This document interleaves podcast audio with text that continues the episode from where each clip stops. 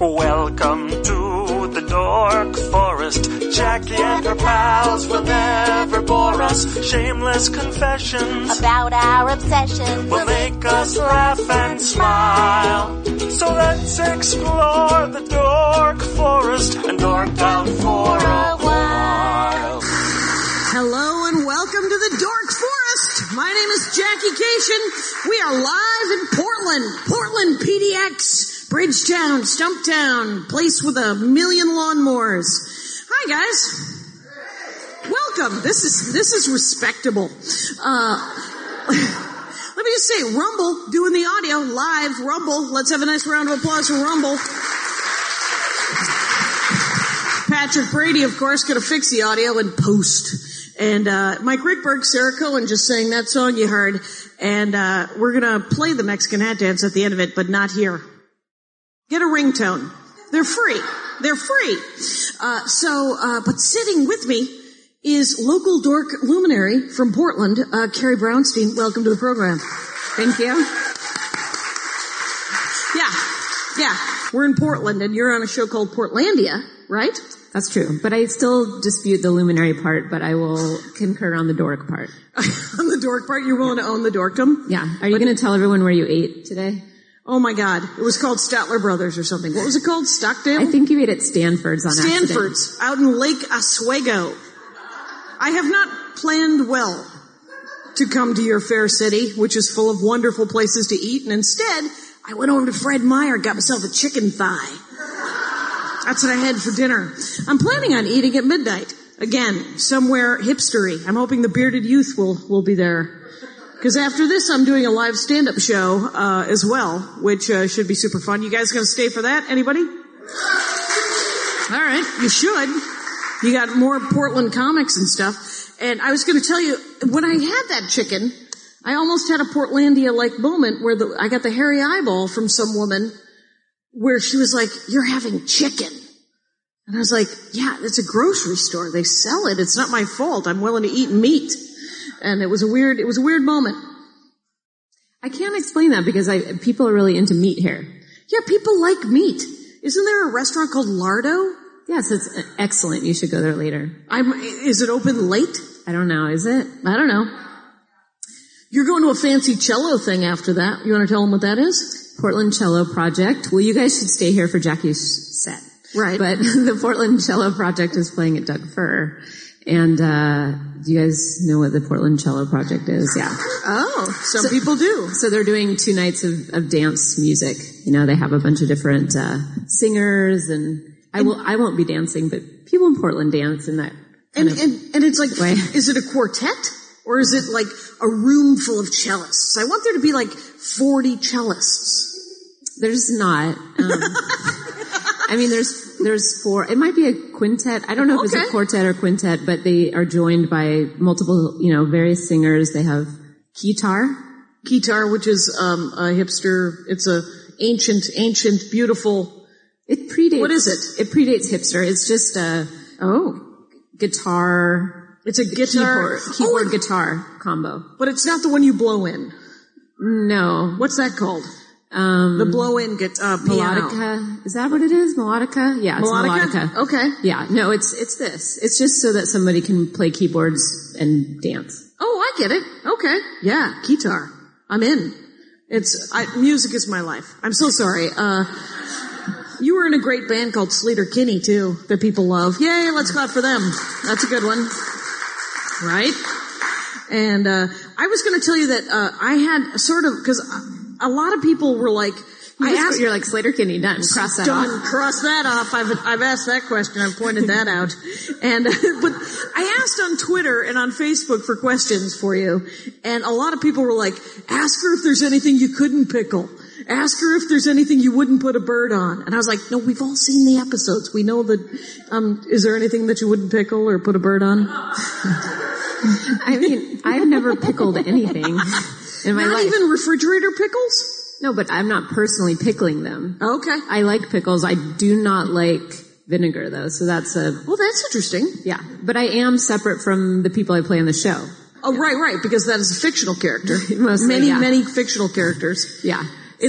I lived in Minneapolis for many years. There was a friend of mine who came to where I worked, my old day job, at a hippie t-shirt poster shop. But it was Northern Sun Merchandising, if you ever make it to Minneapolis. But she came in, Sally Ann Farrar, crying, because she had been told by an African-American woman that she couldn't be in their drum circle because she wasn't black.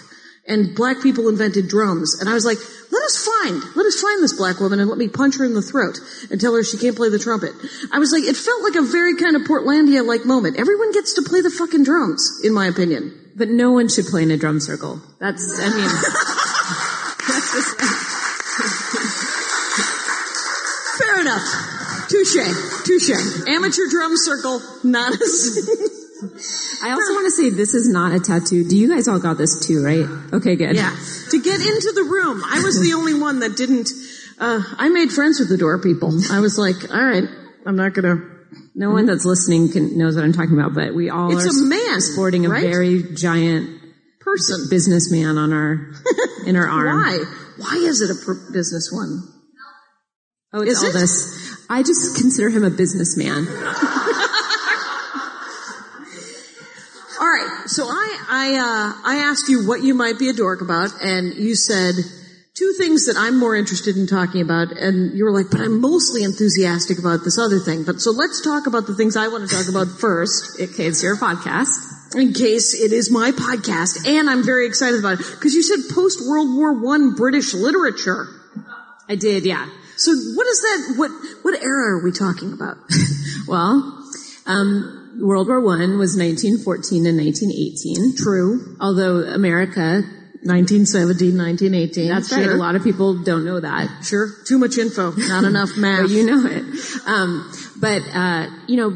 In the Victorian era of literature, there was a lot of, telling stories from the outside. Like here's the setting, here's the setup. And then, of course, after World War I, just, things got... critical, and there was existential crises, and people wanted to know about the interior lives of the characters. Oh. And it was kind of considered from the, I don't know if it was Hemingway or Gertrude Stein, but it was, kind of the lost generation. And It was about these, there's all these books that are kind of about this fatherless time. Like there's all these people that are kind of like wandering out in the world.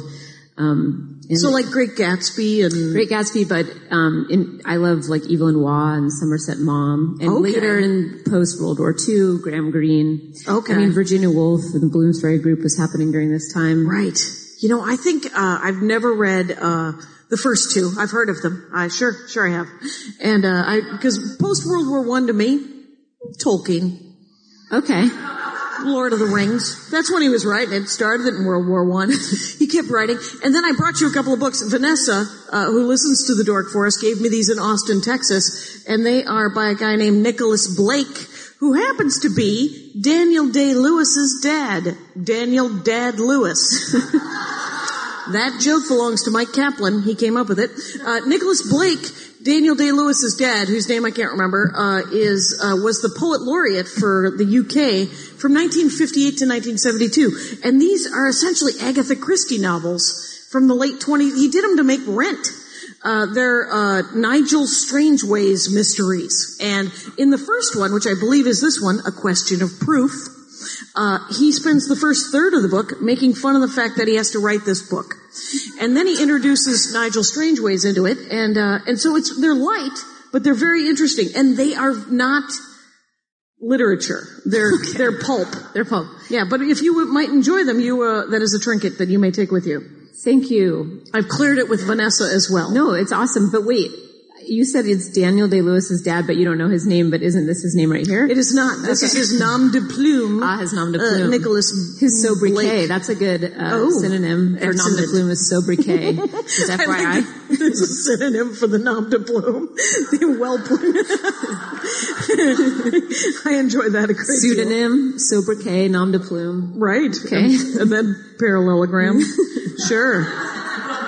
But this one was actually, I think, printed in 1979. So I got shoes older than this. Actually, I don't. Anyway, but they're from the late 20s and early 30s. Awesome. I appreciate it. Thank you. Super fun. So, I just tried to reread The Sun Also Rises, which, I just wanted, I have a problem with, I love Hemingway. I mean, Hemingway can be exciting and great, but he's also, I want him to, I have a hard time with some literature where it's all this sad sack. You know, get to the point. Like chop chop with the plot already. But do you feel like Tolkien is chop chop to the plot? Ooh, an excellent point. You can skim the poems the first time. That's what I'm just saying. You skim the poems the first time, and then you read them just when you're alone later. When you reread them, it took him like 8 books to tell one story. It's a really good story. It is a good story. I will. You know, I don't know if I've read anything but Lord of the Rings by him. Oh you no, didn't read The Hobbit? I've only read The Hobbit. Oh, okay, and The Hobbit is more of a children's book than The Lord of the Rings. The Hobbit is, well, I mean, it takes a very dark turn at the end, of course, but well, we don't have to discuss The Hobbit. It's fine. It's but have you read a lot of Hemingway? I haven't read a lot of Hemingway because I mostly prefer. I mean, I have read The Sun Also Rises, For Whom the Bell Tolls, and Old Man and the Sea. That's it. That's it, yeah. For Hemingway. That's 2 more than I have. Okay. Yeah. But I feel like I've read most of Somerset Maugham. Oh, I get kind of completist, totally in a separate realm of literature. Most of James Baldwin or Virginia Woolf. Okay. Those guys are good. Have you read them? I have been recommended to read James Baldwin almost every year. I have a friend of mine who's like, that's a surefire way that you'll never read anything. I know it. I've been given books. Like, it's almost, when I give somebody a book, I'm like, no, read it, don't read it, light it on fire, fuck it, I don't care. But, well, no, I mean, but there's a contrarian urge, I think, that develops when you keep hearing, you know, read this person. It took me a long time to read Dave Eggers because everybody said, read Dave Eggers. And then I did, and I thought he was amazing. Right. And, what's your favorite Somerset Maugham book? Probably Painted Veil or Vile Bodies. Or, yes. Okay. No. So you've read all of them, so you're like... No, you know which one I haven't... What should I start with? Start with Of Human Bondage. Of Human Bondage? That's the one that everyone reads. That's like... It sounds, I think it's cheerful. Philip Carey, that's the protagonist in Of Human Bondage, am I right? And he has like a club foot... And he goes, and he's an orphan, and okay, yes, it's epic. Is it Oliver Twist meets the Elephant Man? What the hell is it? Give me a Hollywood pitch. Okay, well, first of all, it's a kind of a romantic. He keeps falling in love with kind of there's kind of this sad character. Okay, that he sort of keeps people. Okay, Somerset Maugham. Okay, I'm going to go to another story that I think you'll relate to more. Better. Here's a plot-heavy one. Painted Veil. This woman marries this man that she doesn't love. They go to a foreign country. She has an affair with another man. Right. I don't approve. There's a murder plot. And then there's a murder plot. Yeah. Okay, that sounds exciting enough for me to read. Have you guys read that one? No. Okay. All right. Have you guys read any Somerset Maugham? See, I am not alone. But we all want to be better people, and that is one of those books that we should. I mean, those are no one cares. No one cares about these books. No one cares about. But Virginia Woolf she's sad sack too, right? I mean, they're okay. The Waves. Don't start with The Waves, but The Waves. The Waves has this beautiful quote where she's like, "When we sit together close, we melt into each other's phrases. Yep. We form an unsubstantial territory." It's beautiful. It's all these characters that it's just like this. It's very stream of consciousness. See, I don't mind stream of consciousness, and I don't mind sort of an exploration of our minds. Sun Also Rises. I just wanted him to everyone he met, I wanted him to go, touch it. Just touch my crotch and see if it works again. Because that's the Hemingway book where his penis doesn't work because he had a hard war. But, that's what it is. That's what the plot is. But, it's all this internal journey about why his penis doesn't work. And that's post-World War I. Because before that, it was the sad sack books that I genuinely dislike were like Wuthering Heights, which was like 1870, where I was like, fucking date her. Don't not date. Don't spend 30 years working on revenge, right? I mean, it just seems, I get mad, is what I'm saying. The Scarlet Letter, but I wanted that woman to move. But don't you think revenge, I mean... Go out into the woods. woods. Make friends with the Indians. Die of exposure. Get away from those people. They're toxic, man. But how can you not appreciate revenge as a trope in anything? Oh, yes. I think I've spent most of my life trying not to get revenge. Okay. So, I mean, I always want my heroes to be better people than me. So whenever it's an examination of something that I might, oh, I could see myself doing that kind of thing, where you're like, oh, that seems mature. Why don't you get it together, Jackie? Because I'm always putting myself, I put myself in the situation. You know, did you ever read Conan? Not Conan O'Brien, Conan the Barbarian. No, I haven't. Okay. It was written right around then as well. You know what I feel like? One thing that I read in junior high that reminds me of that title, Conan the Barbarian, but was very different, was Clan of the Cave Bear. Oh, yeah. Which is very tawdry. It's disgusting. I just remember the word, her mound. Oh, yeah. That's the kind of stuff that really traumatizes you for life. Oh, it's burned into your... V.C. Andrews...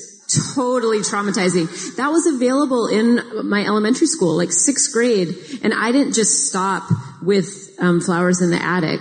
It goes. There's two more stories after that, right? Like a thorn in your side, or is there a slick fold being discussed? Ooh, a slick fold? Yeah, that's how vaginas are usually described in romance novels. Wait, slick or slit? Slick. That is really foul. Yeah, it's super, super moist. And you're like, you can't unread some shit. You just, is what I'm saying. You just dropped the moist bomb on us.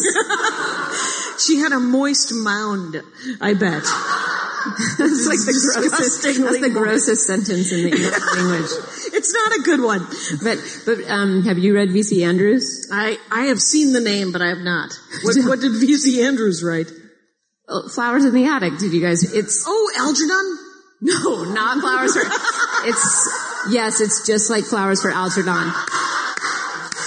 Wait, are there developmentally disabled people doing it? Yes, there are. It's a story about a mother, a horrible, horrible mother, who locks her children in an attic. I think because she's trying to get an inheritance, and she won't get them if she has children, so she keeps them in the attic, and she slowly poisons them with arsenic. But there's 4 kids, and the 2 older kids end up having a relationship. So it's a story of incest.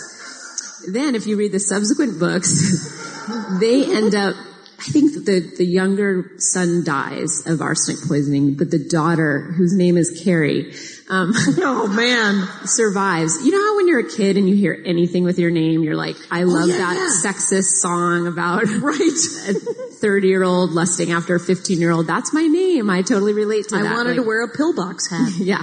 Like there's this Joni Mitchell song, Carrie. It's like, he's a mean old daddy, but I like you, or whatever. I'm like, I love this song as a kid, and just danced around to it. So anyway, there was something about, I think, Flowers in the Attic having this character, even though they were going through horrible abuse. Right. But it's a very popular book, and it is that. And I've seen that name in every airport in the world, V.C. Andrews. I feel like it's not available in airports anymore. Maybe it might have been banned from airports. I would be embarrassed to be reading a V.C. Andrews book on a plane. But people read that 50 Shades of beating each other up while they have sex. Isn't it all about bondage and whatnot? I haven't read 50 Shades. And I have read a great deal of crap, my friends. I am not above the crap rating. Okay, so 50 Shades of Grey is fan fiction from Twilight, right? Right. That's how it started. And now it is its own 50 Shades of interminableness, because there's like 6 titles, I believe. I'm pretty sure that there's 50 Shades of various colors. And there's going to be a movie. And it's going to be a movie. Yeah. Why wouldn't it be? Let me tell you something. My drum circle plot, nothing. The fact that I wanted to do a movie with me and Wanda Sykes where we both work at Target. Sure, I get no love from that. Bank robbers smash in at closing time, and we foil them using Home Alone tactics and plastic items. I can see how there's an intersection between sci-fi and drum circles.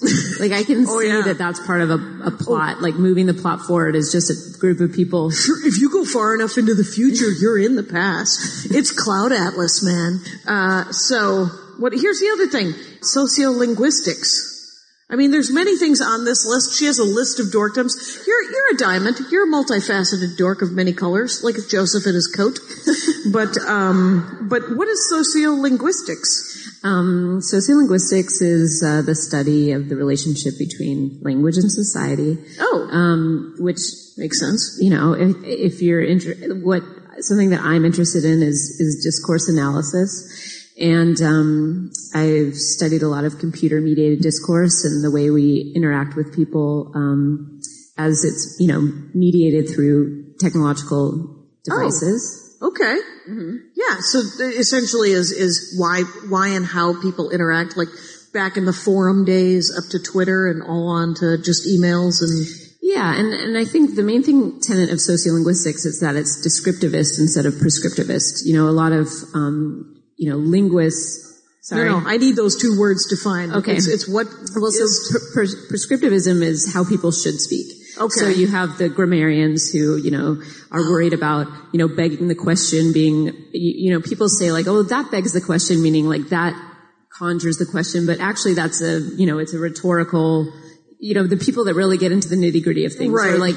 and that's called Yeah, so if you say, well, you know, we shouldn't say... Yeah, a lot of slang and things that come into our language, you know, people... When people use the word literally wrong. Right, exactly. Okay. And people have really gotten lax about that. I feel a little torn with literally, because it does bug me a little bit when people say, like, I literally died, and you just think, if you're saying that, you didn't. But so that's, you know, to many extremes, prescriptivism is just somebody that's saying, well, you should speak like this. This is the proper way. But of course, language is so elastic. And, you know, we wouldn't be speaking the way we are today or have, you know, poetry or the kind of colorfulness of language if we didn't allow for that elasticity. Right.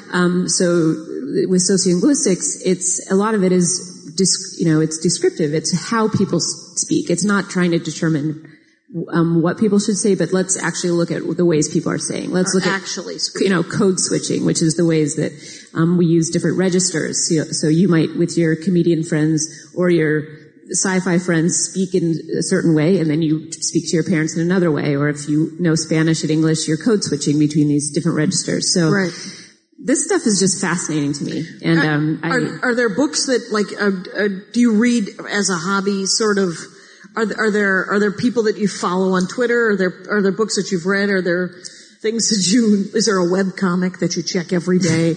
I don't know. Well, you can read, is it pretty dry stuff? You can read Foucault or you can read Pierre Bourdieu. He has a great book called, Language and Symbolic Power, which, I'll put it in the notes. Okay. Yeah. So, you know, he has this great thing about the linguistic marketplace, you know, that the way we speak, there's a currency in our language, and certain kinds of, communications have more value than others. Yeah. He's pretty interesting. Just a real, like, pop, culture guy, Steven Pinker is a real accessible guy that you can read. Language Instinct is a great starting point for sociolinguistics. But it's fascinating. I mean, if you use, any technology or, just communicating with your friends, like, I feel like sociolinguistics is a completely palatable, very relatable subject to be interested in. And now I really sound like a dork talking about this. Own it. Like, I've really, like, we were like, yeah, let's talk about World War I lit, and I just named some authors that I like, but now I just am, like, melting. Yes. And, like, I want to get under the table. Yeah, I would say, Jeffrey Number, Steven Pinker, like, check out those guys. Because the way Chomsky, but he's less of a sociolinguist. But there's a lot of accessible stuff out there that I find really interesting. Deborah Tannen, William Laboff. And are they talking about the evolution of the language or the evolution of the ways we communicate? The ways we communicate. So that's the socio part. I mean, obviously there's plenty of facets of, like going from letter writing to telephone calls, is that, am I getting it right or no? Yeah, so that would specifically be a little more into discourse analysis and, you know, looking at the ways that the form has led the, dictates, I guess, the language or how, orality, has an influence on the written word. Okay. Yeah, because if it's spoken, it's going to be much more casual than if you have to write it out longhand. Mm-hmm. And then if you're texting, you're just using the letter U. Right. So, okay, I get that. And certainly the ways that we communicate via text message and on Twitter has affected the way that we write, you know, and it's become highly casual. Right. You Somebody actually said the words out loud to me, I have feels. Wow. Yeah, really, it kind of mimics this sort of short attention span that we've all come to rely on, like, you know, where, you know, we sort of appreciate this brevity. Yeah. And I think that we've always appreciated brevity, but now there is this sense of, like, a human bandwidth, you know, and you kind of, like, you feel like, well, that's full. All I have so much going on that you know, people are truncating their words. It's almost like you're grateful for the little amount of time they're taking up in your life, which is sad. That is, it tightens up. It's like, if you could just tighten up that sentence and say it again, that'd be great. That seems like such a bossy fucking thing. Anyway, so, yeah. Well, that does sound fascinating because, you know, I just had a guy on, Kurt Brownohler. Kurt Brownohler, a very funny guy. But his thing is psychogeography. And what he likes to do is he likes to take somebody blindfolded into some weird part of New York City and like 10 people as a group. And then you have to find your way back and you can't use your phone and you can't bring a map with you. You have to figure out where the hell you are. And he'll like stick them in the middle of the Bronx or in some, I guess there's a park in Brooklyn that you can't see anything from. So wait, psychogeography is just a euphemism for kidnapping. Right. It seems to be really rude, but everyone commits to it. And then with the psycho, it might be socio. Really, Jackie? Anyway, so but I think it was psycho because it was like where the natural leadership comes in because somebody has to be in charge, right? There has to be a leader who goes, "We're all going to go over this hill and we're going to look to see what we can see." And so it's all interested about community and all this different, the way that we interact in a weird, stressful situation that is artificially created. And you could bail on it at any time, but if you commit to the game, essentially, it's essentially like a LARP. It's a live action role playing game where you're just like all 10 of you have put out somewhere. And he's trying to do it in Los Angeles, but it's hard with the car, you know, because then you have to drive someone far away and there's no public transport that doesn't take 3 hours to get back to wherever you might want to be. Yeah. That's a good story. It is a good story. It just sounds, it sounds scary, but I trust Kurt, so I'm just going to. Right. Well, that's it. I mean, it's a trust game for sure because you have to trust that Kurt isn't going to bring you into like the bad part of the Bronx at like Twilight and then hand you a gun with no orange tip. So, or whatever. I mean, like, he's not going to set you up so that all of a sudden you are beaten to death. Now, you did give me... Okay, so I like the idea that you like dogs. I'm a dog person myself. You are? Do you have any dogs? No, I've always wanted a dog. I used to walk the dogs in the neighborhood. I wanted that. My parents hate animals, and I wanted the dog so bad that... And this is true, and I do it as a joke, but it's a true thing, is that I told my parents that I wanted to be blind, so that I could have a dog when I was 9 years old, and my stepmother burst out laughing and said, "We still wouldn't get you a dog. We get you a stick. You could name the stick." She actually said that because she's very funny and genuinely mean. But so what I would do is I would offer to walk all the dogs in the neighborhood, and people were psyched. Yeah, they were like, "Thank God, take them, go." And so I used to walk Misty and Pepper, and they were perfectly nice dogs. A lab and a mutt, a little wiry kind of terrier mutt, Pepper. Okay. It's great. Have you always had dogs? I had a dog growing up named Buffy. My mom named her, she was buff-colored. My mom was very creative. Literal. Very literal. But I have two dogs now. Toby and Cricket. But I have to say the dog affection is, it's a kind of a complicated thing because I get very annoyed at dog people. I mean, you know, I did some, after Sleater-Kinney broke up, so we played our last show in Portland in August, and then I immediately jumped into intensive volunteering at the Oregon Humane Society.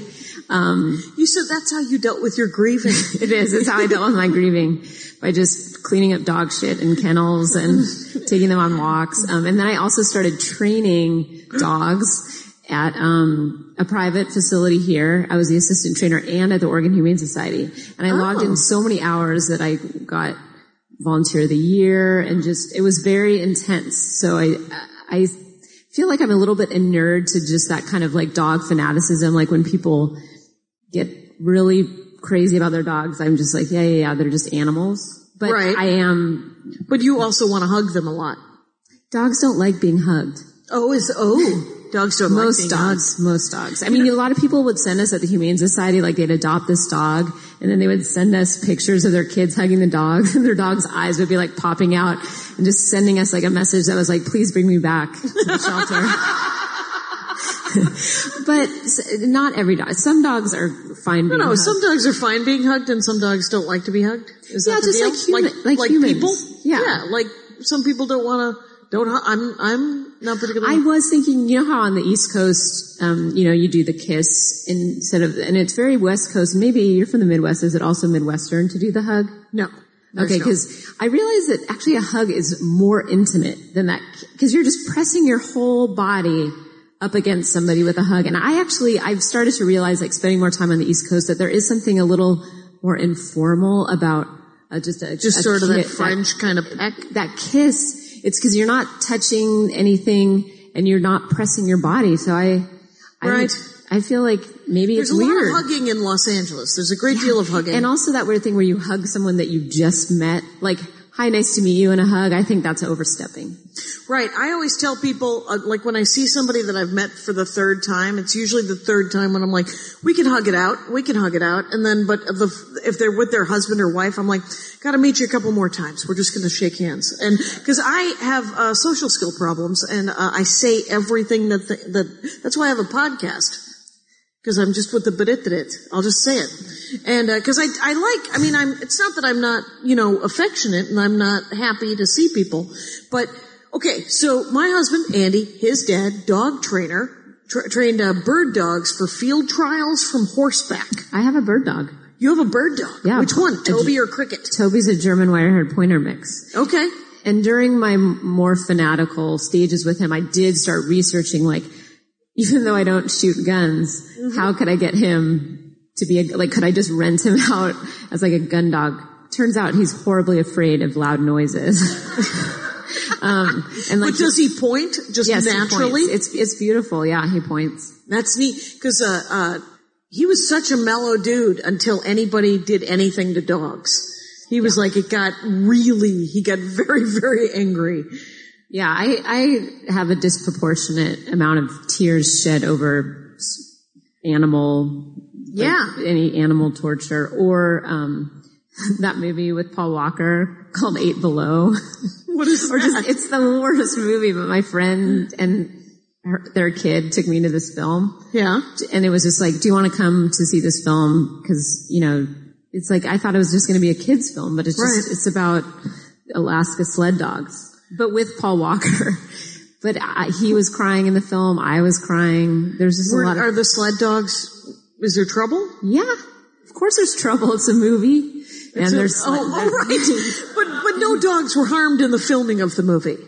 I mean, I'm assuming they weren't. No. I wasn't crying because they were like being. Oh. I just, you know, tragedy struck. I can't like just think like, spoiler alert. They most of them live. Okay. Well, did you see Homeward Bound? Yeah, yeah. Because I'll tell you something. When that Irish setter, when they thought that I was sobbing, and my 4-year-old niece comes up to me and pats me. She's like, "It'll be okay." And that just made me cry harder. And, cause she had seen it clearly, cause she was 4, dozens of times. Cause she was a toddler. And that's what toddlers do. They watch the same movie over and over. You know, they don't show Old Yeller or Sounder anymore. Nobody's showing their kids those films anymore. I don't know if I saw Sounder. I saw Milo and Otis. Right, but Sounder and Old... Look at what it's the two of you. Is Milo... I never saw Milo. Is that with Michael J. Fox and... I don't think there's really no voice. He's the voice, Michael J. Fox? Yeah, I think I saw that. It was a buddy movie, but dogs, right? A dog and a cat. Oh, a dog and a cat. Yeah. I've only seen parts of it. Or did you see this thing on the internet where there was this cat that, I think his name was Wasabi-chan? No. And it was, a cat that had been, a kitten that had been attacked by a crow. And so it had to have a feeding tube. And the owner was like, oh no, you know, the cat's going to claw at the feeding tube, but it's very crucial that it gets all its nutrients. So she knitted at these little, like, mushroom hats, and so the paws were all contained in it. And, I mean, clearly she didn't need to knit it into the shape of a mushroom. Or it was like a kitten onesie? Yes, it's very cute. Oh, okay. I highly recommend just a little internet stroll. Oh, yeah. Oh, and yeah. I know this. People listening to this podcast will be like, the literature thing boring, the sociolinguistics thing boring, and then they'll be like, Wasabi-chan kittens. Because what we've done is we've gone the gamut. Everyone likes to, they like to know about, like, the dry nonfiction they can read, right?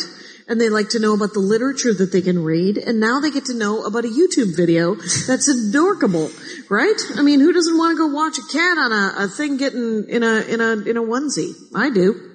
I'll watch all animal videos. They all get a million hits. Yes. Except for my animal video, which is just about how you should put your cat down. Anyway, do you hate cats? I don't hate cats. We have many, many feral cats in our neighborhood because, two houses down from us, there's a woman who likes to be called Cat. Her name is Kathy. I remember when we first moved in, she allowed us to call her Kathy. And now it's just Cat.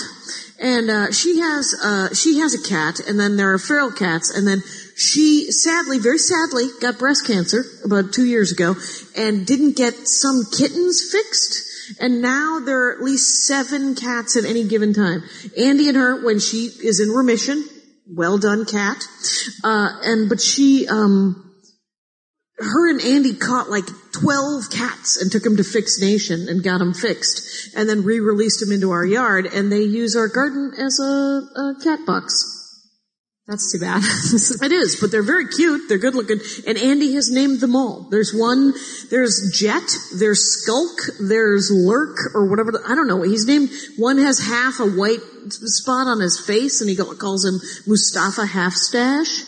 And the only one that they have yet to catch is the tomcat that keeps impregnating the loose fucking cats. And I call him I Papa K. Rico. And you said that you don't like revenge stories. See, that's what I don't want to read.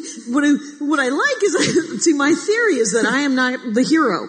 I would like to read someone who's a better person than me, I tend to, more than anything. Are you cat people too? Do you also like cats? I'm okay with cats, yeah. Yeah, because I'm allergic to cats. I don't mind them. I don't like the litter situation is untenable, I mean... But you got to pick up dog poop, and that's okay.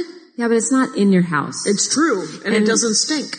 There's something about just no matter where you put the litter box, like you can put it in a far-flung like basement corner, and the cat will still bring the litter back upstairs and sprinkle it across your floor. And then you can never be barefoot. It's just a constant exfoliation of the pads of your feet. It's like a sand trap, and then it's in your bed. It's just. It's really gross. Yeah, it isn't good. And then they try to sell litter that's like not that clay litter, you know, they sell like cedar chips and corn. Oh, right. Corn? Yeah, just like a corn litter. And that's just grosser because then you're just associating like a food smell with a shit smell. You are correct. That is foul. I've never... Yeah, so no, I mean, I think cats are... They're very pretty. They're very pretty. They're very pretty. They're cute. And what I like about the half a dozen feral cats in our neighborhood is that they don't want to be pet. Yeah. But they're fine with hanging around. We got a string and a piece of wood.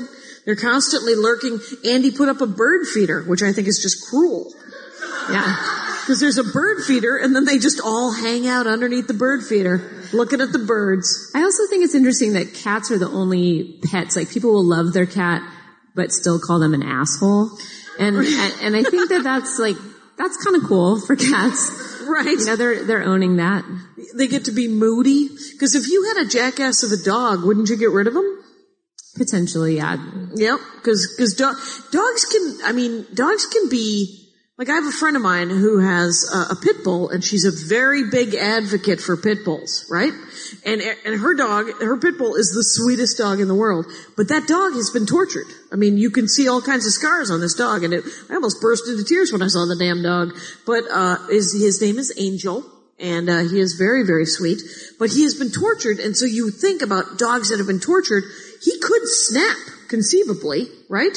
Because people can... I mean, you... torture a person, you know, you got to deal with some, and it's a dog. I'm sorry, it is not a person. It cannot process. You know, we have an iguana. We have a 16-year-old iguana named Tiberius. He's not mine. I didn't get him. It's not my favorite. But he didn't just show up there. Right, Andy got him. Andy got him when he was little, very tiny, because somebody at his work at Sony PlayStation bought 3 iguanas on impulse. And then day 2 was like, I can't have these. And so Andy took one, some other guy took one, and that guy kept his. And the other 2 guys killed their iguanas within 2 months. And Andy has had his iguana for 15, 16 years now. Congratulations. Yes, and they live to be about 1 million. So we are in for the duration with the iguana. But they have tiny lizard minds, right? So when I have him out in the garden, because he's out in the backyard, out of his kennel, padding around, you know, hiding among the squash. And, but he'll lurk. He's like a cat in the fact that he wants to be wherever you are. I assume it's because he's cold-blooded and I have heat. I don't know why. Though Andy insists that it's because he's nice and he likes to be around people. And, but only one time did he get aggro at me, and he kind of charged. And, but he's a very slow lizard, so it was a very deliberate charge. I had much warning. And I had a shovel in my hand. Was it like a 3-hour event? It was like watching Speed 2, where, where someone is running at you with a knife for 1.5 hours. And so, but what I did was I took the shovel and I put it in front of my foot. And so when Tiberius got to the shovel, he looked at the shovel and he was like, well, thank God she's gone. And he just moved the hell on, right?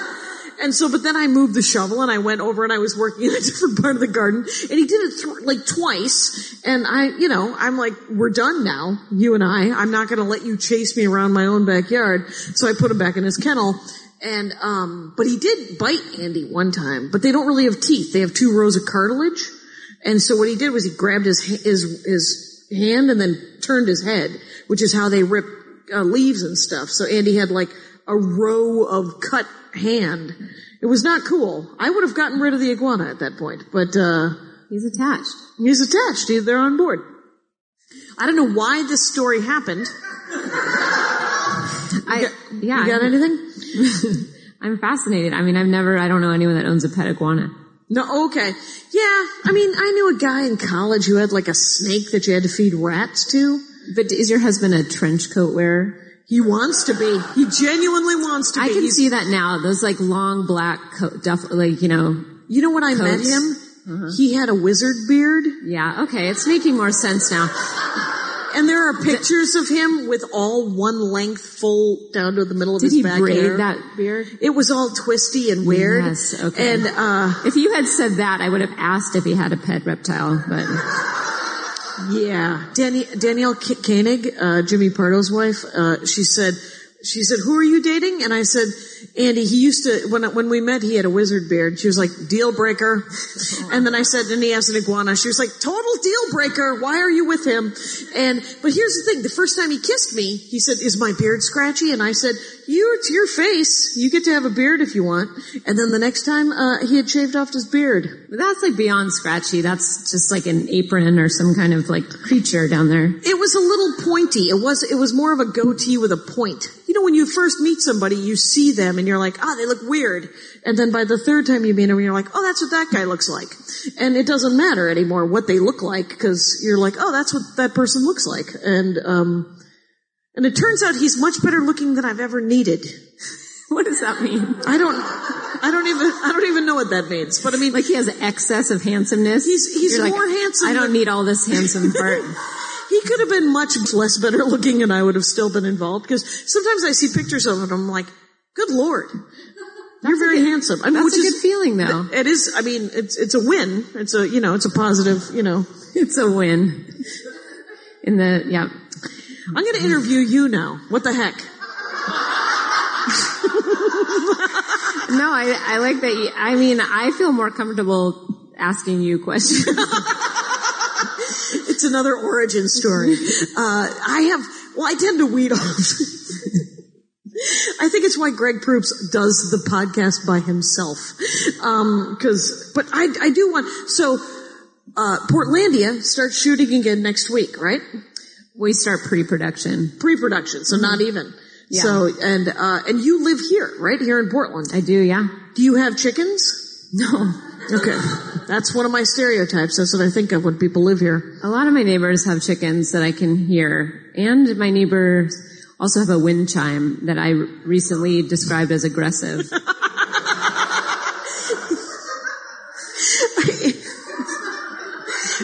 Andy has two moms, and they have a wind chime collection. That's completely aggressive. It's very disturbing. People don't realize that it's often atonal, and it is kind of free jazz. Right. Do you get free eggs from your neighbors with the chickens? You ever get eggs? No. I think if you had chickens, you should give neighbors eggs. Yeah, there is one neighbor that has like a little, like, you know, sign, and I don't bother with. You don't want to be. Yeah, no, it's fine. I don't really eat a lot of eggs. That's why. Fair enough. It's not because I'm thinking like, oh, they're not being generous or they're weird. No. They're very nice, and they have built beautiful little. They're good people, but chickens. No, that's for a rabbit. Cages. No, they're coops. There's so many different animals, like rabbits. They have hutches, right? Okay. Do they have rabbits? No, rabbits are weird. Rabbits, I feel like you just get one and it goes into a wall and you never see it again. Like, it doesn't want to be around people, I don't think. Right, but people raise rabbits for meat. Yes, I visited a farm once where people were raising rabbits for meat, and they had that little, it's like a little funnel where they put the rabbit down and that little guillotine moment. Yeah. No, I don't have chickens. No, but rabbit's pretty good though. All right, I'm over here. I'm making myself sound like I'm a vegetarian. Like, oh, I don't eat eggs. No. I really like eggs. I just don't cook anything. And you're pro Lardo, right? I'm pro Lardo. You pro that? What other restaurants do you? What is there a restaurant I should definitely go to? Are there a couple of them? Well, are you staying in Lake Oswego? Yeah, but I'm not going to stay there. Okay. I got to get out of there. Because I don't know any restaurants out there. But if you're... I'll tell you what's out there. There's a Denny's, there's an Applebee's, and if I were a deer in search of a salt lick, I would go to either one of those, or the Olive Garden. Olive Garden, yeah. I kind of miss the Olive Garden. I went to college in a small town, and I remember Olive Garden and Red Robin both being really exciting for the bottomless features. Right. Fries, salad, everything's bottomless at Olive Garden. But have you tried to eat at a Red Lobster recently? No. Because everything tastes the same. It's all being cooked in the same water. Ooh. Yeah. Okay. That'll create some silence. Hi guys. Okay, I'll suggest some restaurants to you. Okay, Screen Door is quite good. See, I feel like you'll wait a long time at Screen Door, but it's. But what if I get there right when they open? If you get there a half hour for breakfast, if you get there literally, I'm not even joking, 30 or 40 minutes before they open. So like, people are lined up. Yeah. I don't care enough about any food for that. Okay. There's a place in Austin, Texas called Franklin's Barbecue. I know. Everyone was like, you gotta go, but you gotta wait in line for about 45 minutes to an hour. And I'm like, stop talking. We're done. We're done talking. I'll go have a sandwich somewhere else. And it's not that I don't like barbecue. I mean, I don't think, I'm not a stand in line kind of person. Yeah. Okay. Because there's got to be a nice... you could just go to the carts down on 13th. I've been to those carts, but I'm anti-cart. Because I like to sit down like a lapsed Christian and have someone come into my table and... Okay, I'll tell you two places that are good that don't have as much of a wait. Okay. One is on Killingsworth, and it's called Podna's, P-O-D-N-A-H-S. Oh. And it's amazing. I feel... I'm mad at myself for even saying this. We should probably cut it out of the podcast, but you can go there and not wait, and they serve an amazing brunch. Sure. Also there's a place, called Smallwares, which is on Fremont. And you can also go there and not eat. I mean, don't eat there. Don't eat there. Absolutely just don't eat there. You can go there and not wait. It's like LA. Just go there and they'll take away the food before you get it. Yeah. But you do kind of have to seek out little places in Portland that aren't going to be jam-packed. Because I think that there's no restaurant that's worth waiting an hour. Like, I'm very angry at that point. Right. Do I have to eat before I go out to eat? Yes. Because then I have low blood sugar, and then I get grumpy. Nobody wants Grumpy Magoo fucking sitting at their thing. Anyway, but Mike Rindberg. I like the term Grumpy Magoo. Sure. I want to write a series of children's books about the Magoos. Chatty Magoo, Grumpy Magoo. Wasn't there also already Mr. Magoo? Mr. Magoo he is not the patriarch of the Magoo clan. Okay. There might be a copyright issue. With the Magoos? Potentially. I don't think, since I'm a huge procrastinator, I don't think I'll be writing or drawing a children's book. So, what I can do is I can just talk about that and the Wanda Sykes project I'm also not pitching. Anyway, so, anything else? Oh yeah, I got a novel. Anyway, so, are you still writing music? What are you doing? Yeah, musically. Right now, I'm mainly working on Portlandia. We're writing, but yeah, I am working on some music. I love it when you sing in Portlandia. It's always fun when there's a musical interlude. Thanks. That's all you had to say. Well played. Okay. And then, so are you writing? What are you doing? Music? What would you like to do? Do you still practice? Yeah, I play guitar pretty often. Is it something you do to kind of chill out a little bit, or is it practice?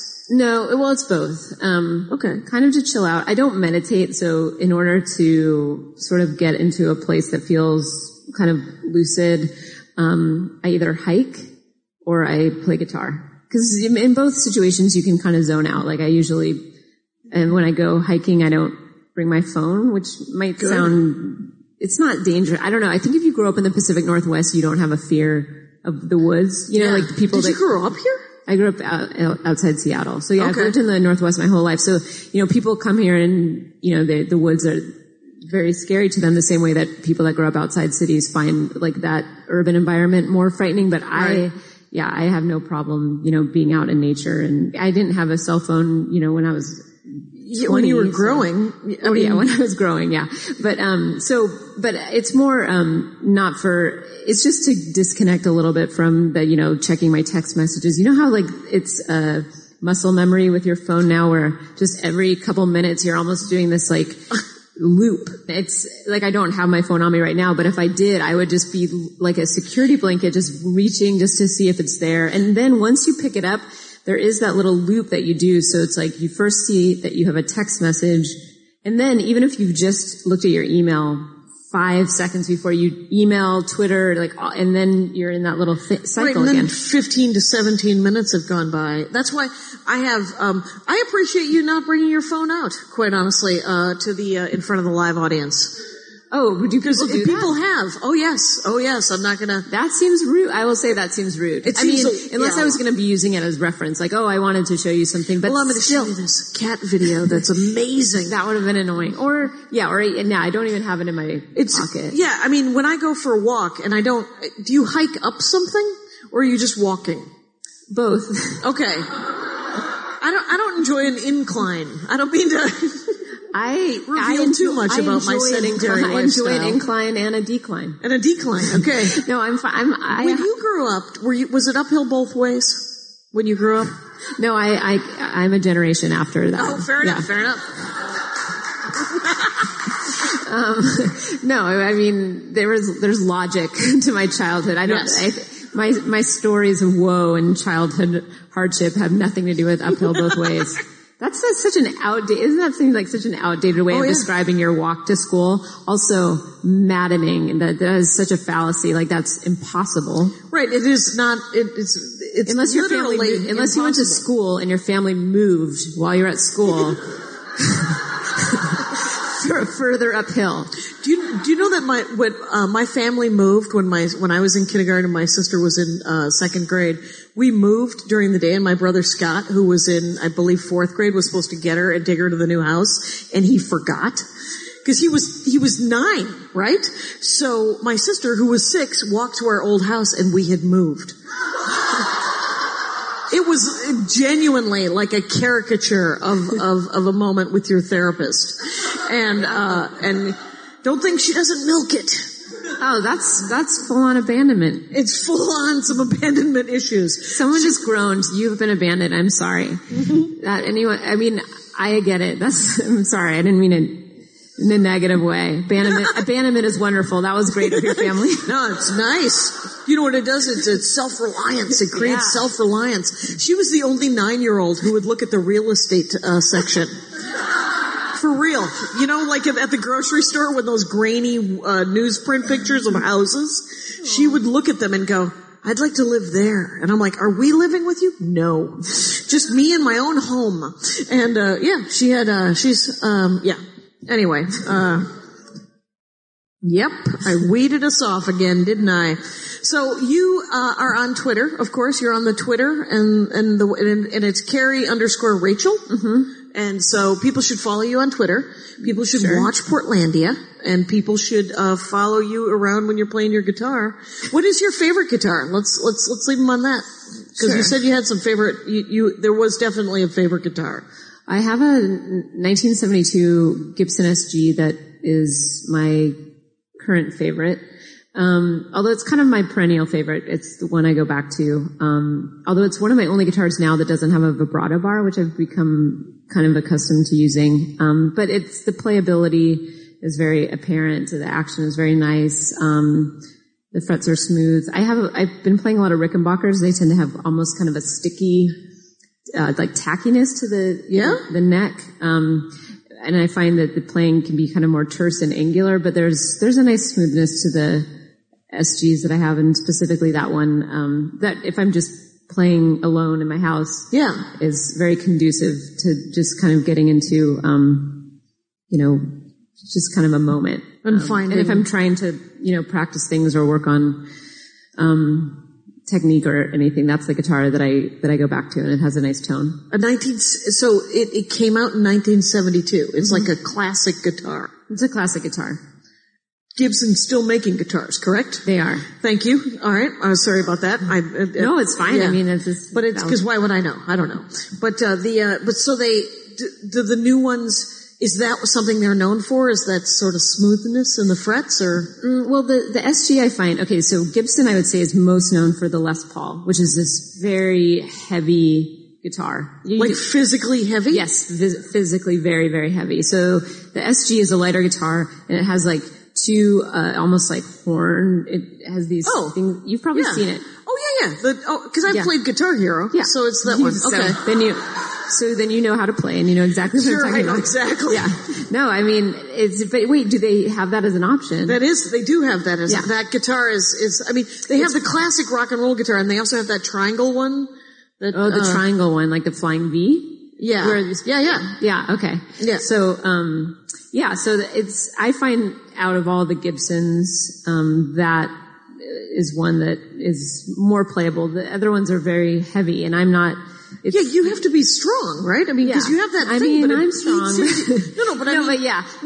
It's hard. I mean, for years when I would tour, I would go to these, massage therapists and acupuncture people that were just like, I can tell, they work with people that are like working at their desk all day and playing guitar, you just get that kind of curved. It's very, yeah, it's not, because the strap healthy. Is holding most of it, but it's, I mean, even when I have a backpack on, yes. It's just heavy. So yeah. You would want a lighter. It's like, in other news, it's been an hour. How are you doing, Carrie Brownstein? I'm good. I like how esoteric this conversation was. I hope.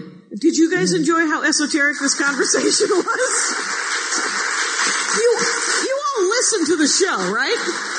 Okay, so you know what the hell's happening. You know that it meanders and that it talks about just stuff we love. It's dork on dork dialogue. And I'm one of the dorks. So you've chosen wisely listening to The Dork Forest. And thank you so much. Vilmos, of course, fixes the website. And Mike Rindberg's going to sing the Mexican hat dance. And thank you, Carrie Brownstein, for being on the program. Thank you very much for having me. And you guys take care of each other out there. Good night. And by the way, I have T-shirts and CDs if you want them. I have if you didn't get a Dork Forest magnet, you can have a Dork Forest magnet. I also brought some green Dork Forest mana. If you want me to sign a Magic the Gathering mana card, I don't know. That's weird that someone asked me to do. Yeah. Okay. Thanks a lot, you guys.